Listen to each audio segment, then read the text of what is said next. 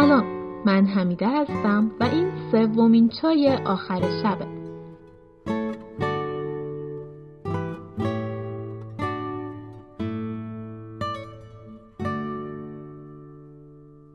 امیدوارم حالتون خوب باشه و از اینکه در این لحظه چای آخر شب رو برای شنیدن انتخاب کردید صمیمانه ممنونم و ازتون میخوام که برای حمایت از ما پادکست رو به دوستاتون معرفی کنید.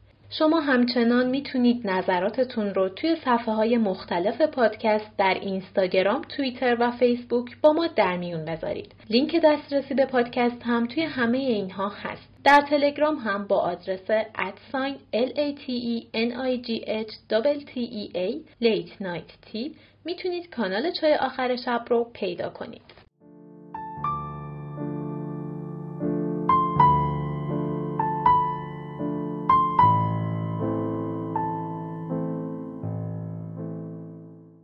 توی برنامه قبلی قسمت دوم سمک عیار رو ارائه دادیم و به اینجای داستان رسیدیم که شاهزاده از عشق مهپری بیقرار شد و تصمیم گرفت که به سمت چین بره در پی معشوق. فرخ روز هم توی این سفر باهاش همراه شد و اینجوری هر دو برادر از پدر و مادرشون خداحافظی میکنن و سفر شاهزاده شروع میشه. توی این قسمت میبینیم که این سفر چطور پیش میره و توی چین چه اتفاقاتی میفته. بریم که بقیه داستان رو هر چه زودتر براتون بخونم.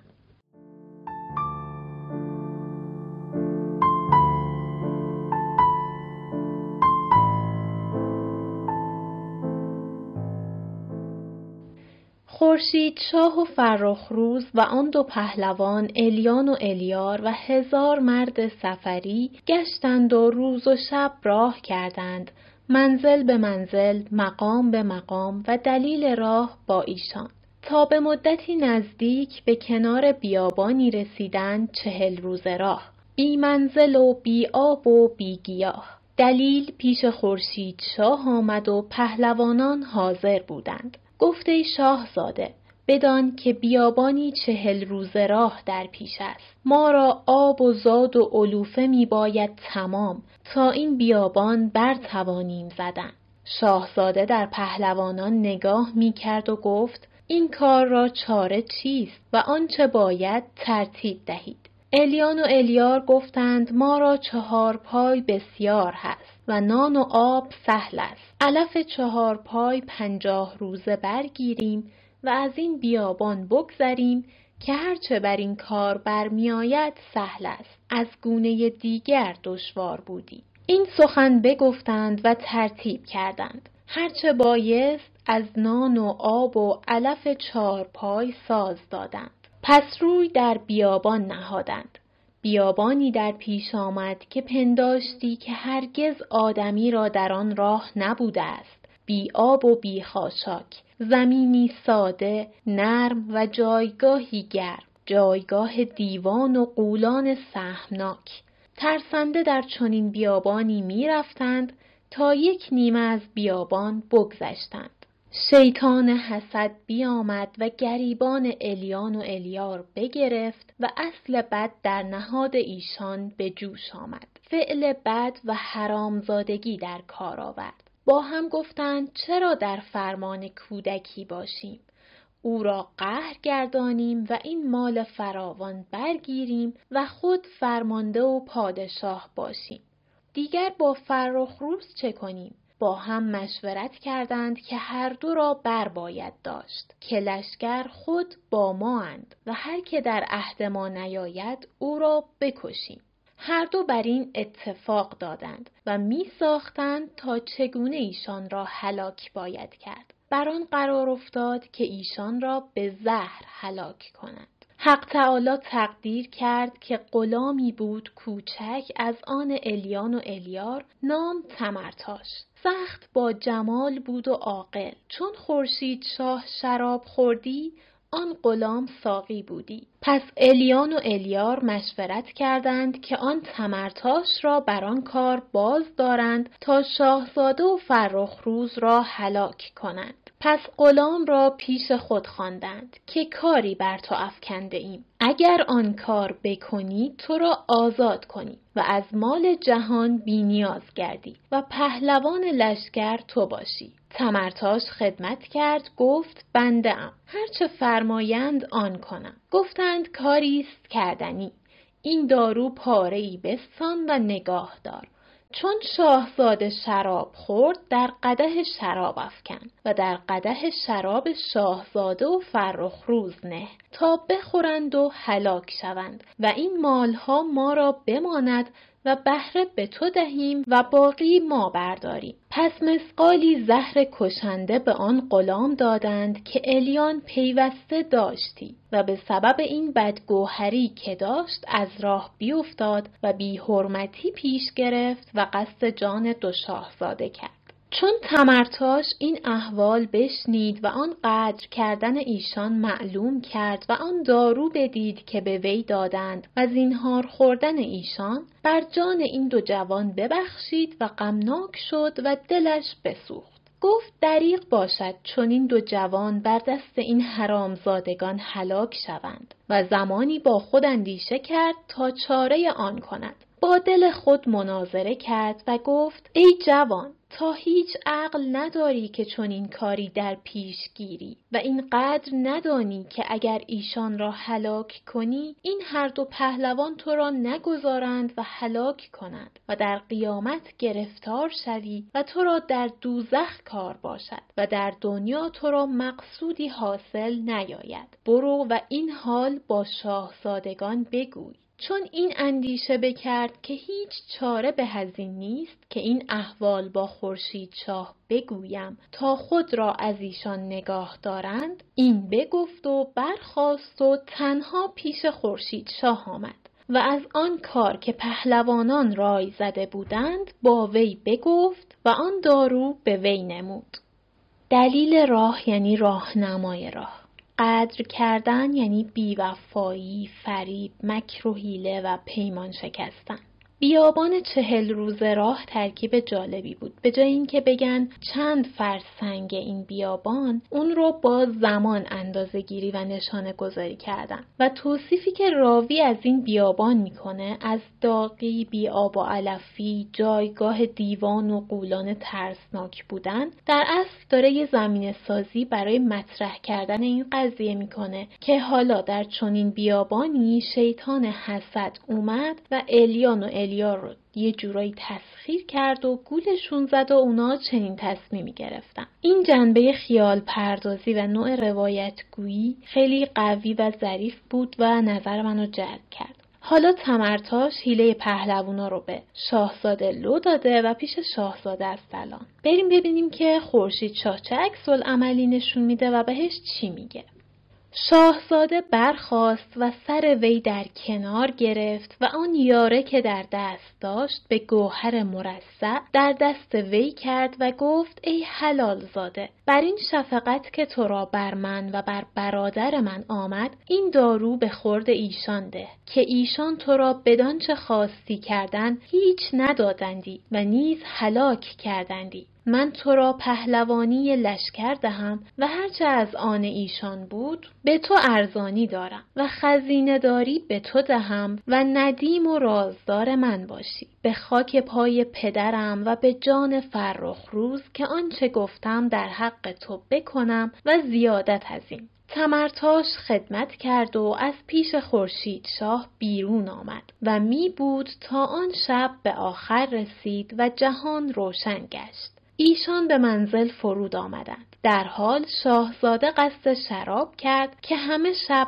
از آن قهر آرام نیافته بود و با خود می گفت که اگر نه این کودک بر من مهربانی کردی و این راز بر من گشادی، چه دانستم این که کسی چنین دشمنی با من در دل دارد. هلاک من و برادر من برآمدی. بدین سبب شکر یزدان می کرد.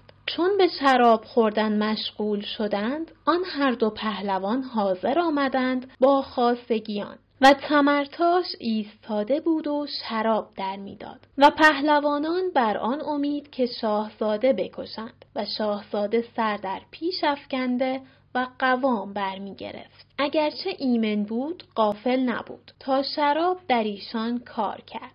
هر دو پهلوانان اشارت به غلام کردند. شاهزاده بدید دارو در قدح شراب افکند چنان که کسی ندید و در نوشانوش آمد. بیامد و با الیان داد.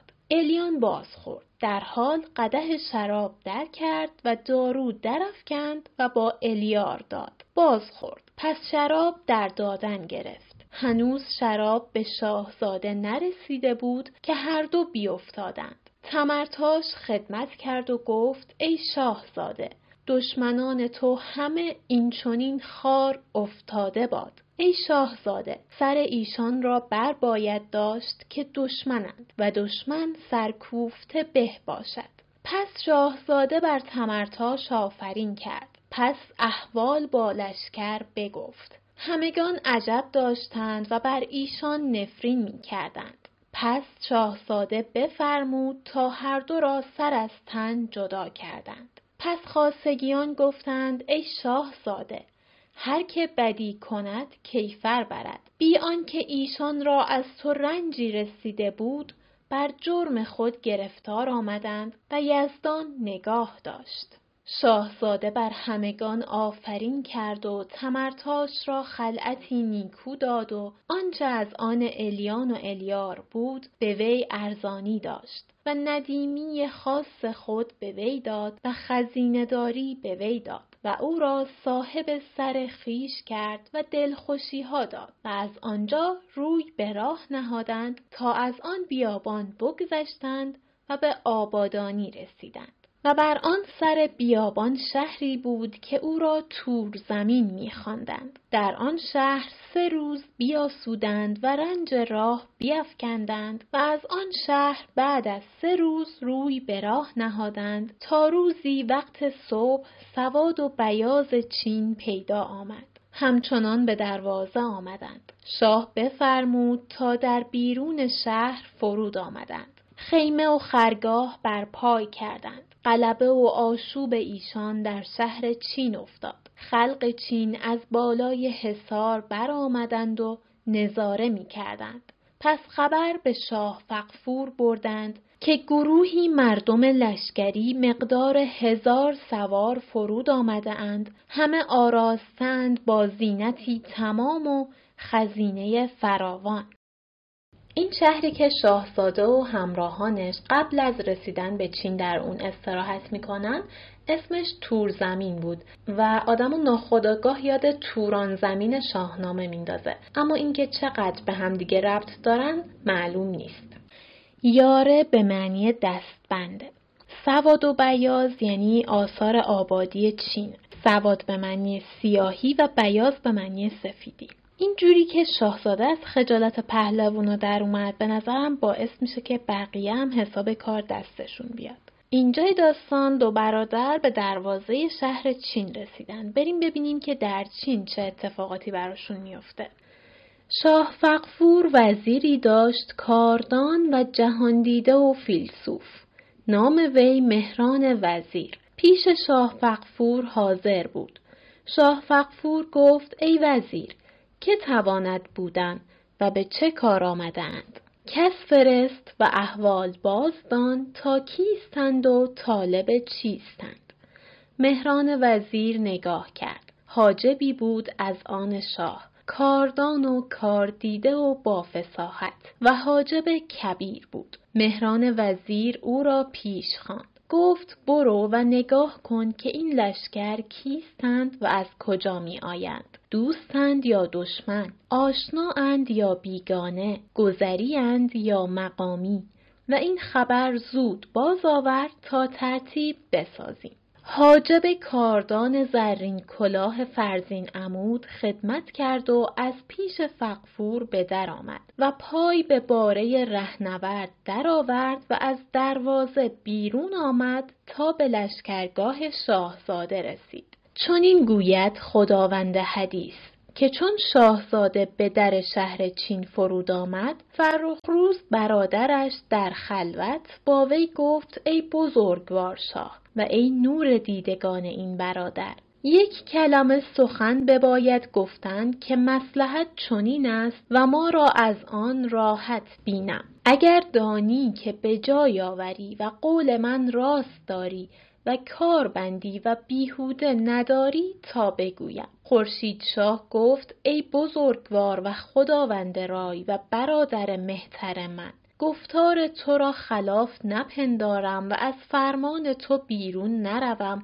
که مرا مهتری و بهتری، علل خصوص که پند بگویی تا آن چیست؟ فرخ روز گفت: ای شاهزاده، بدان و آگاه باش که این کار که تو پیش گرفته ای دشخار است و جانبازی است که در آن پای نهاده ای و جان عزیز است، به هرزه بر باد نتوان دادن که همه کارها برای جان کنند، چون جان نیست از آن کار چه حاجت باشد؟ همه چیز از بهر راحت جان باید و این برادر تو نیک اندیشه کرده است و بجز چنان نباید کردن که هیچ تفاوت نتوان نهاد به روی و موی و دیدار و گفتار و بالا. هیچ کس ما را از هم باز نشناسد مگر خدمتکاران قدیم و ایشان ما را به لباس دانند. بسیار نیز غلط افتد.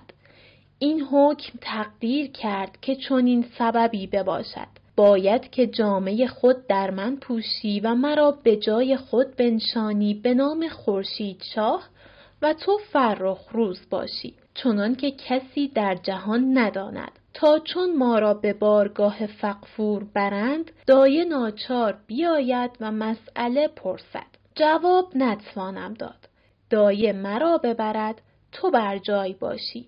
مگر چاره ای توانی کردن. اگر من زنده باشم تو بیرون آوری و اگر نه که کشته گردم عوض خون من باز کنی و جهد کنی که به کام دل برسی. من از برای تو جان فدا کرده باشم.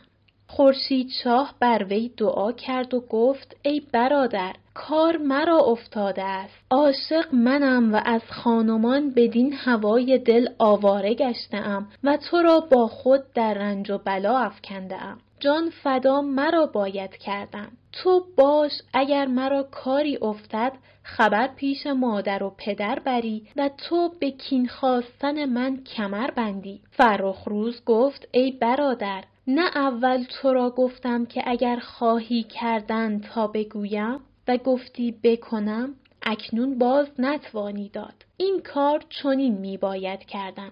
مصلحت چنین می بینم. خورشید شاه چون چنان دید در حال جامه خود در فرخ روز پوشانید و او به بارگاه آمد و بر تخت بنشست و خورشید شاه به خدمت بایستاد و جمله خدمتکاران هیچ ندانستند. در حال مسئول حاجب برسید.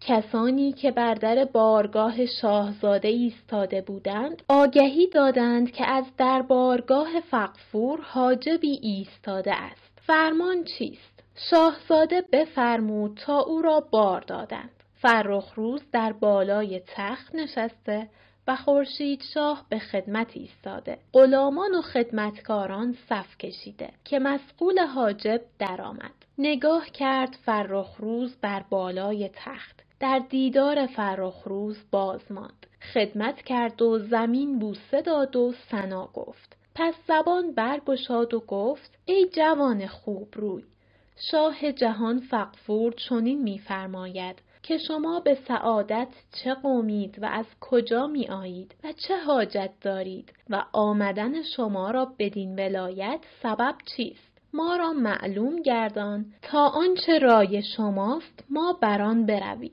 چون حاجب سخن بگفت فرخ روز سر برآورد و گفت: ای حاجب کبیر، سلام من به شاه برسان و او را بگوی که من خورشید شاهم، فرزند مرزبان شاه، پادشاه ولایت حلب و جمله شامات. ما را چنان معلوم کردند که شاه را از پس پرده دختری هست، ستیره و با جمال. آمدن من بدین ولایت به خواستاری دختر کردن است. از بهر این به خدمت آمدم. هیچ کاری دیگر ندارم. طلب دامادی شاه می کنم. اگر فرماید تا به خدمت عالی خرامم و زمین بوسه دهم و اگر نه بازگردم و بیش از این نیست. بازگرد و احوال با شاه بگوی.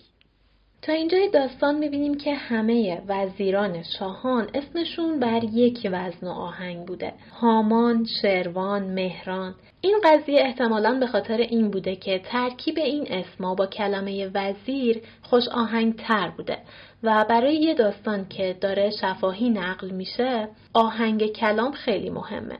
حاجب به معنی پرده داره. مسئول هم اسم اون حاجب بوده. باره رهنورد یعنی اسب راه پیمای. ستیره به معنی زن پوشیده و پاک دامنه. زمانی که فرخ روز داره پیشنهاد جابجایی رو به شاهزاده میده به این اشاره میکنه که این شباهت زیاد ما حکم تقدیر بوده و حتما علتی داشته. شاید علتش رسیدن همچین روزی بوده که ما بتونیم این کارو بکنیم. دوباره اعتقاد به قضا و قدر رو میبینیم که توی متون کلاسیک زیاده. همونطور که توی اشعار سعدی هم اگر یادتون باشه دیدیم که جبرگرایی چطور توی معانی و مفاهیم شعرش دیده میشد. برگردیم به داستان. حاجب از طرف فغفور اومده بود پیش دو برادر. فرخ روز هم که به جای خورشید شاه نشسته بود علت اومدنشون به چین رو گفت. حالا حاجب برگشته که به شاه خبر رو برسونه. ببینیم که بعدش چه اتفاقی میفته. مسئول حاجب چون این سخن بشنید خدمت کرد و بازگشت و پیش فغفور آمد و خدمت کرد و گفت ای بزرگوار شاه، فرزند مرزبان شاه از حلب آمده است به طلب دامادی. چون شاه این سخن بشنید دلتنگ شد. روی به مهران وزیر کرد و گفت این چه عقبه است که همه پادشاهان به خصمی من برخاستند از جهت این دختر. کاشکی که هرگز ما را این دختر نبودی تا مرا این همه رنج پیش نیامدی. مهران وزیر گفت ای شاه، تا جهان بوده است پادشاهان را دختر بوده است و با یکدیگر وصلت کردند و رنجها کشیده و رنج تو از فرزند نیست که رنج تو از دایه جادوست و این همه از تقدیر یزدان است. چاره این نیست، با این دایه جادو کسی بر نمی آید. باشد که یزدان سببی پدید آرد. بفرمای تا شهر بیارایند و لشکر استقبال کند که فرزند شاهان است و او را در شهر باید آوردند. فغفور گفت چاره این نیست. خلق جهان می دانند که این نه تو می کنی. شاه بفرمود که منادی در شهر بکردند که شهر بیارایید و آیین و قبه ببندید. مردم شهر بر آن کار مشغول شدند. فغفور بفرمود تا مهران وزیر با خاصان سپاه با حاجبان با هزار سوار آراسته روی به لشکرگاه خورشید شاه نهادند. خورشید شاه را خبر کردند که قومی از شهر به استقبال شاه آمدند. شاهزاده در بالای تخت قبای شاهوار پوشید و کمر کیانی بر میان بست و تاجی گوهرنگار بر سر نهاد و بر بالای سر خورشید شاه به خدمت به ایستاد و تمرتاش به حق جانداری ایستاده و غلامان صف برکشیده. مهران وزیر با خاصگیان از در بارگاه در آمدند و مهران وزیر در دیدار و جمال فرخ روز نگاه کرد و او را دعا و ثنا گفت. اشارت کرد و او را بنشاندند. با جمله خاصگیان و آن در حال جلاب آوردند و بخوردند و خواستند که خوان بنهند که مسئول حاجب بر پای آمد و خدمت کرد و گفت ای شاهزاده، ما به مهمانی نیامده ایم که شاه جهان فغفور ما را فرستاده است تا شاهزاده رنجه شود و به بارگاه خرامد که منتظر جمال شاه می باشد. پس آنچه رای شاهزاده باشد در بارگاه شاه می کند.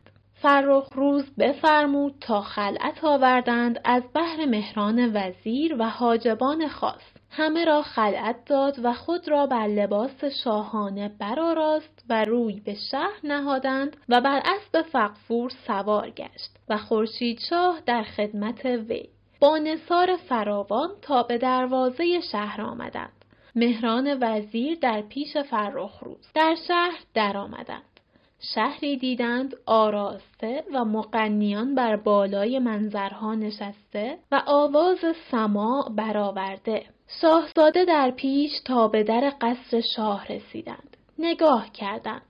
دری دیدند عالی برکشیده و دکانی فرعونی بسته و حصیرهای مصری درفکنده و غلامان صفزده و حاجبان زرین کلاه بیامدند و آستین فرخ روز بگرفتند و از اسب پیاده کردند و زنجیرداران زنجیر زرین بکشودند و پردهداران پرده برگرفتند. فرخ روز از پرده اول درگذشت و به دوم رسیدند. باز ایستاد. به سوم رسیدند و بگذشت و در چهارم نگرید و از پنجم بگذشت و در ششم نگاه کرد. پرده در هوا شد.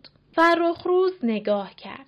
سرایی دید جمشیدوار ساخته. چهارصد گام در چهارصد گام به چهار لون خشت افکنده و در میان سرای سنگ رخام و فیروزه جفکنده و حوضی ماهیدان و میان حوض ماهی روان کرده. ماهیان زرین و سیمین مجوف ساخته و در برابر صفه تختی از ساج و عاج و آبنوس و صندل افکنده و شاه فغفور در میان چهار بالش نشسته و تاج بر سر نهاده و بر دست راست کرسی زرین و سیمین نهاده و غلامان چون ماه با قباهای اطلس و کلاههای مغرق بر سر نهاده درو ایستاده و چاوشان و مقرع زنان تازیانه بر ساق موزه زدند و تکبیرگویان پیش تخت باز آمدند و بر شاه فغفور دعا گفتند و گردبالش بر سر کرسی نهاده.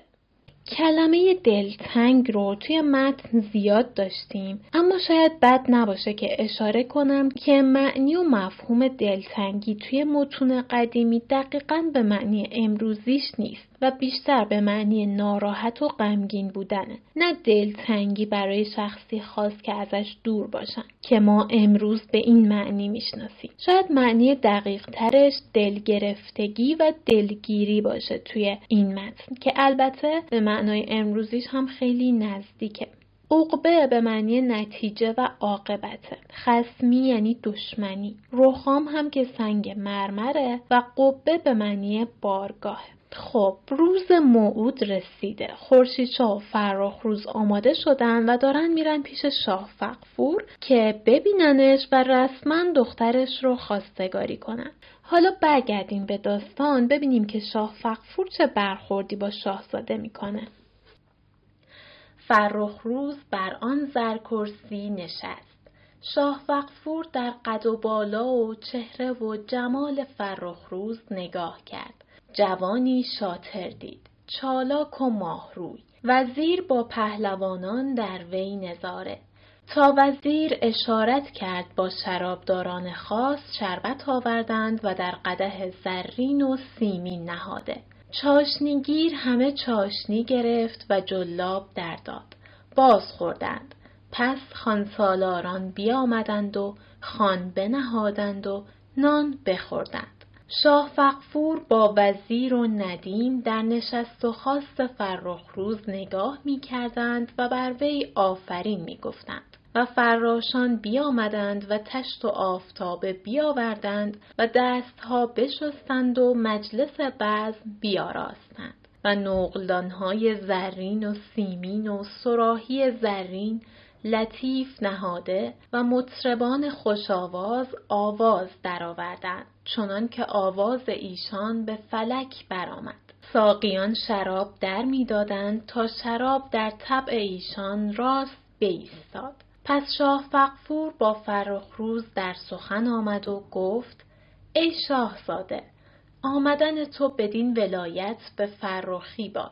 شاهزاده به چه شغل و به چه حاجت آمده است؟ فرخ روز گفت ای شاه بزرگوار، بنده به خدمت آمد به امید آن که به خود قبول کند و آن دختر که در پس پرده دارد به من ارزانی فرماید و خاندان مرزبان شاه و شاق فغفور یکی شود. فغفور چون این سخن بشنید سر در پیش افکند. زمانی بود سر برآورد و گفت ای شاهزاده، گر به جای دختری صد هزار داشتمی، همه در کنار تو کردمی. کسی باشد که چون تو دامادی نخواهد، اما تو را بر این وصلت نمیخواهم، نه بدان که تو پسندیده نیستی، برای مصلحت تو. اگر پادشاهی خواهی به یزدان دادار کردگار که به تو تسلیم کنم و مرا اندیشه نباشد، اما در کار دختر من مباش که خاص و عام که حاضرند میدانند که احوال دختر من چگونه است. دانم که احوال شنیده باشی که این سخن فاش است که من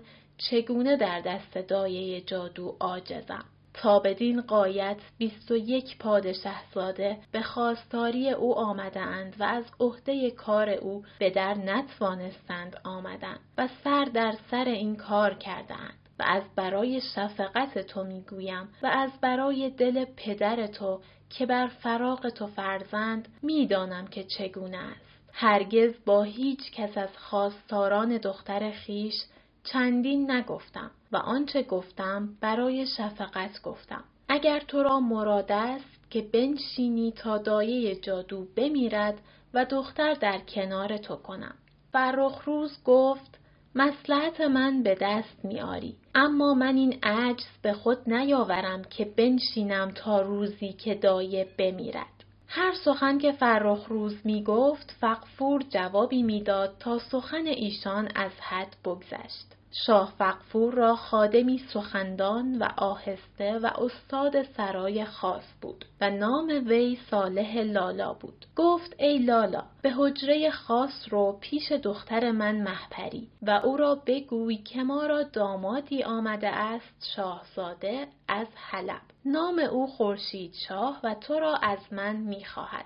لالا صالح در آمد به حجره دختر و پیش دختر آمد و خدمت کرد. پس گفت ای ملکه جهان، شاه بزرگوار میگوید که خورشید شاه فرزند مرزبان شاه از ولایت حلب به خواستاری آمده است و طلب دامادی از من میکند. دایه در پیش دختر نشسته بود. چون پیغام شاه بشنید دست دختر گرفت و دختر آراسته چون صد هزار نگار آهنگ بارگاه شاه کرد. لالا صالح از پیش بیامد و گفت دختر آمد.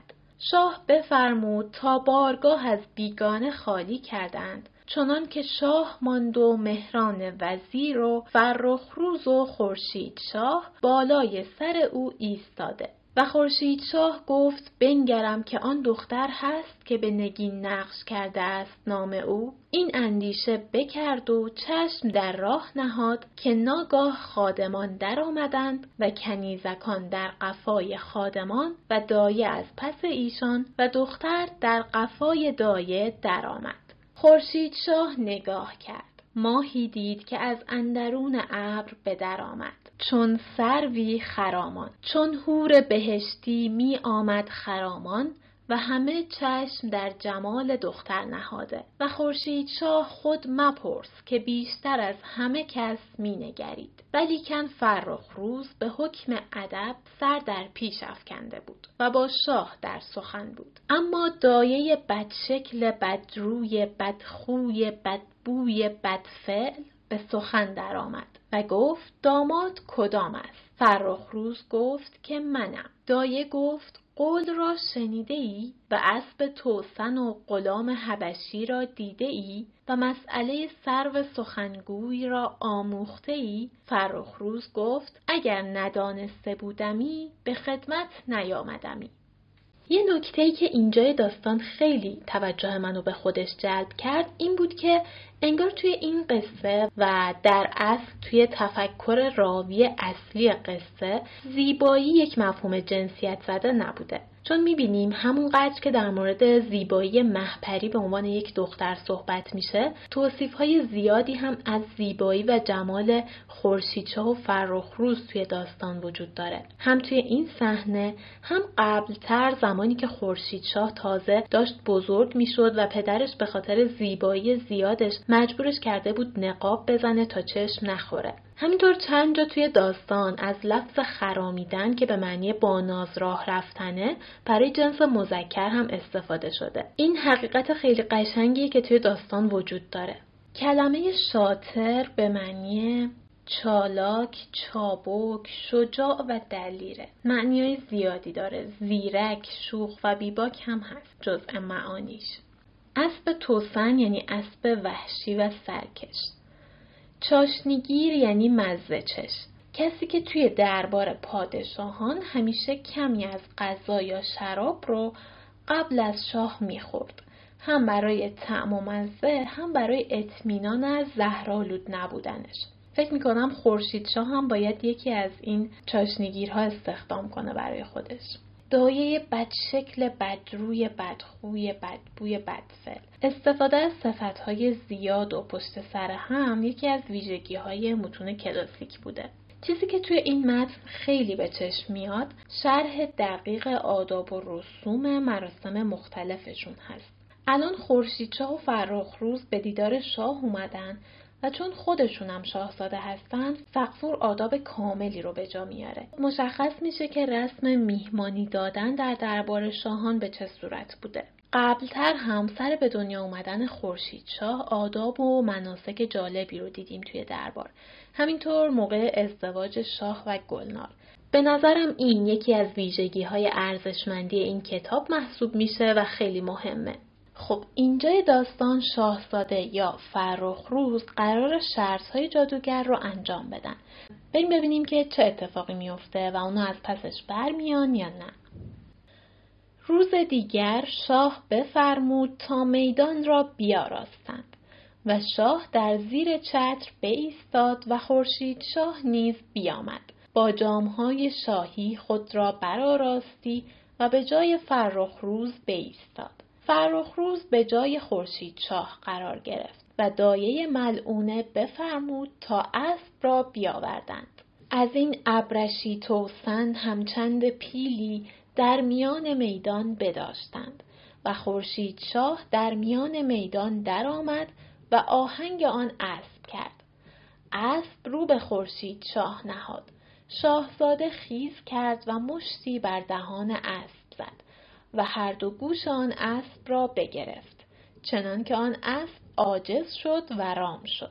خورشید شاه زین بر گردگاه مرکب نهاد و بر مرکب سوار شد و مرکب را گرد میدان تاخت و لعبی چند غریب و عجیب بنمود. خروش از مردم نظاره برآمد و خورشید شاه آمد همچنان بر آن اسب سواره.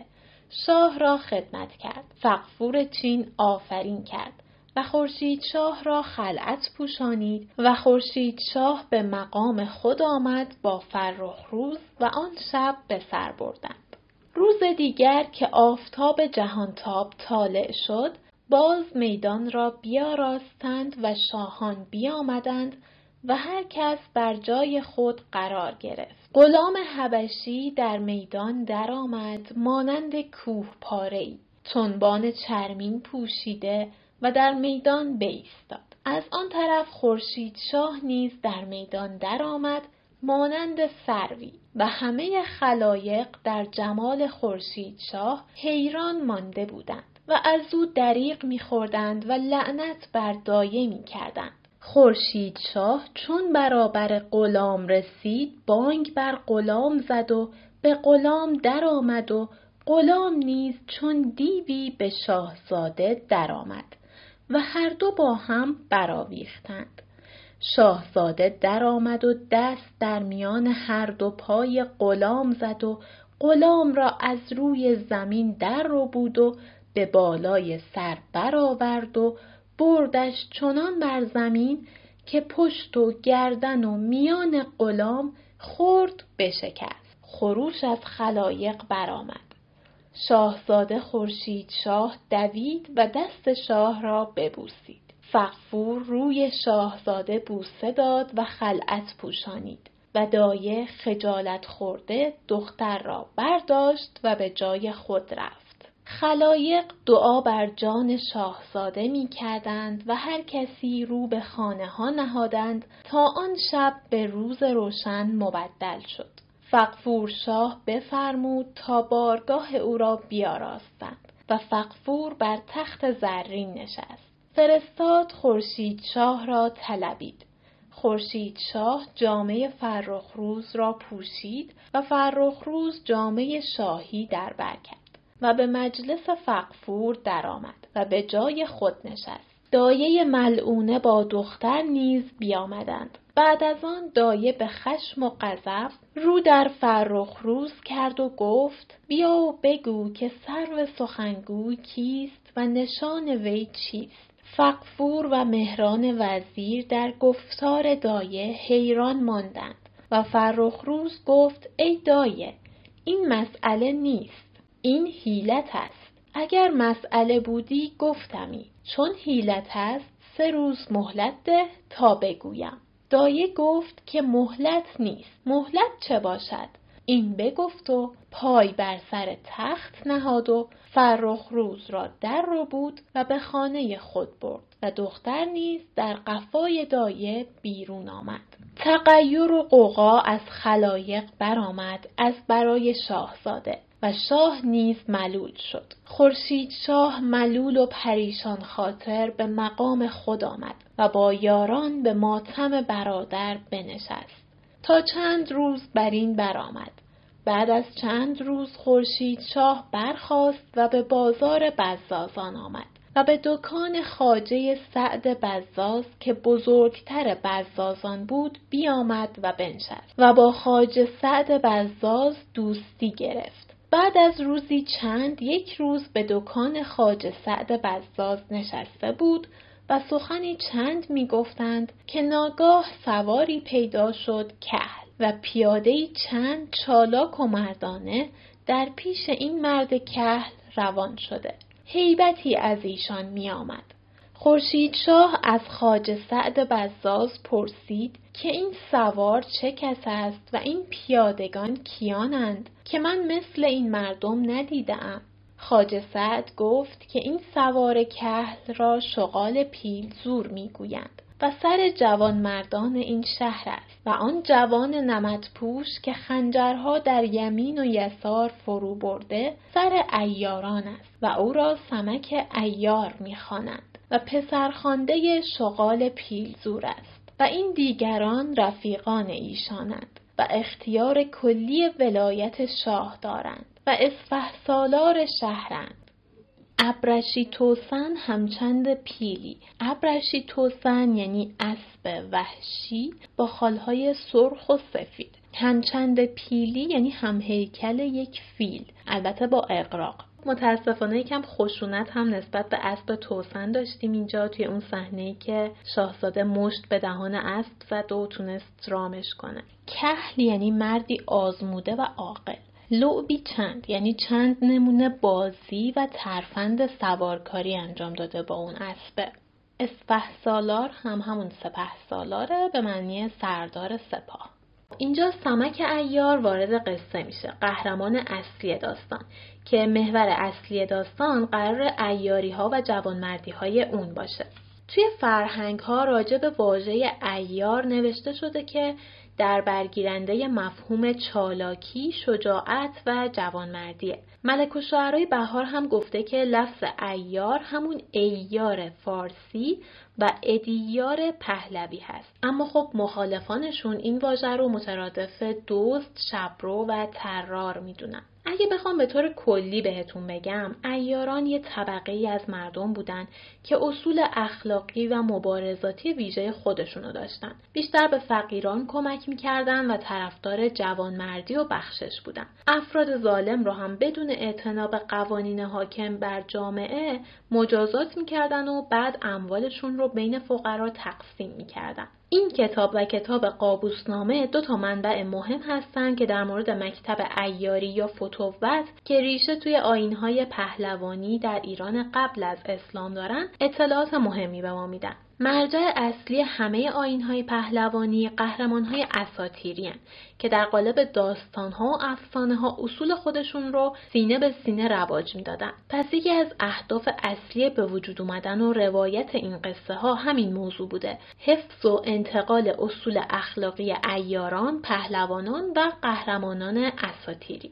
حالا شاهزاده در مورد سمک و پدرش میدونه و دلش میخواد که باهاشون آشنا بشه، اما توی قسمت آینده با هم میبینیم که اینا چطور با هم آشنا میشن.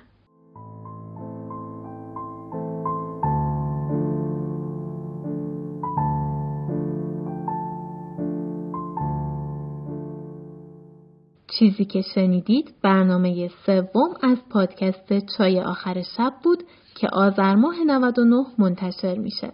اگه از محتوای پادکست خوشتون اومده اونو به دوستاتون هم معرفی کنید. تا برنامه بعدی شب و روزتون خوش و خدا نگهدار.